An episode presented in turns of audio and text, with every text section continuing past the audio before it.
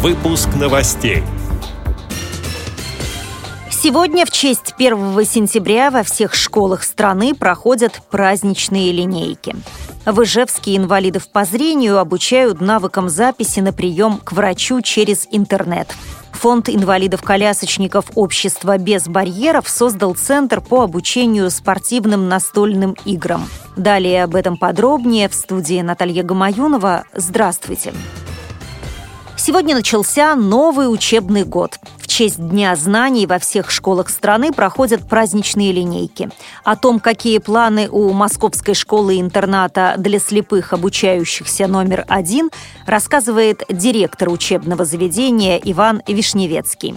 Во-первых, я хочу всех поздравить с наступившим праздником, 1 сентября, Днем знаний. Это всероссийский праздник. Я думаю, что он касается практически каждой семьи в Российской Федерации.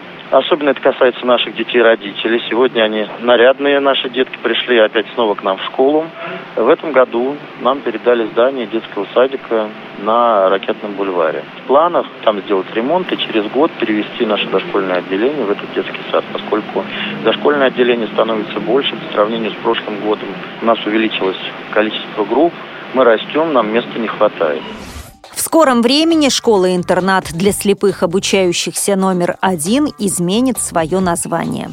Мы обсуждали это с родителями в мае месяце 2015 года и сошлись э, к названию Государственное общеобразовательное учреждение города Москвы, Центр образования и реабилитации слепых номер один Департамента социальной защиты населения города Москвы.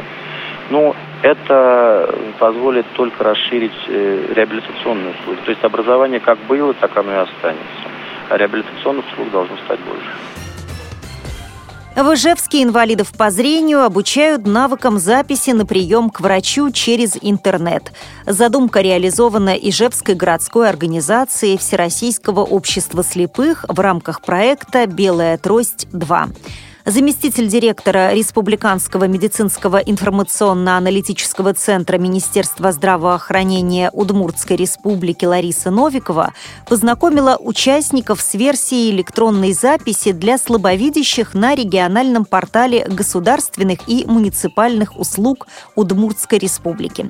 Отмечу, что представители Ижевской городской организации ВОЗ предварительно протестировали сервис и направили предложение по его доработке.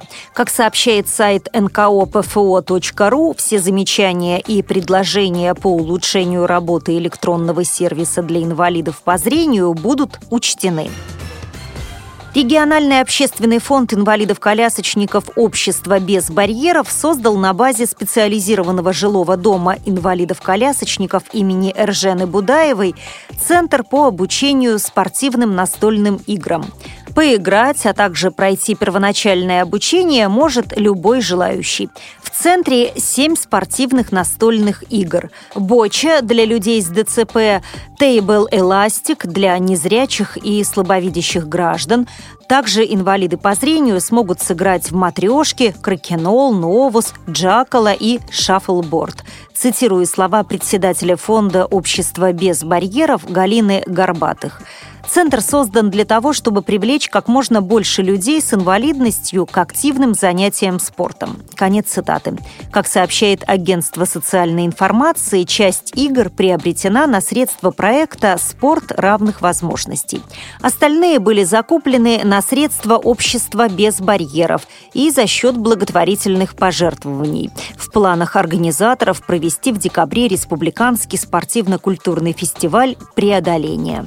С этими и другими новостями вы можете познакомиться на сайте Радио ВОЗ. Мы будем рады рассказать о событиях в вашем регионе. Пишите нам по адресу новости собака ру. Всего доброго и до встречи!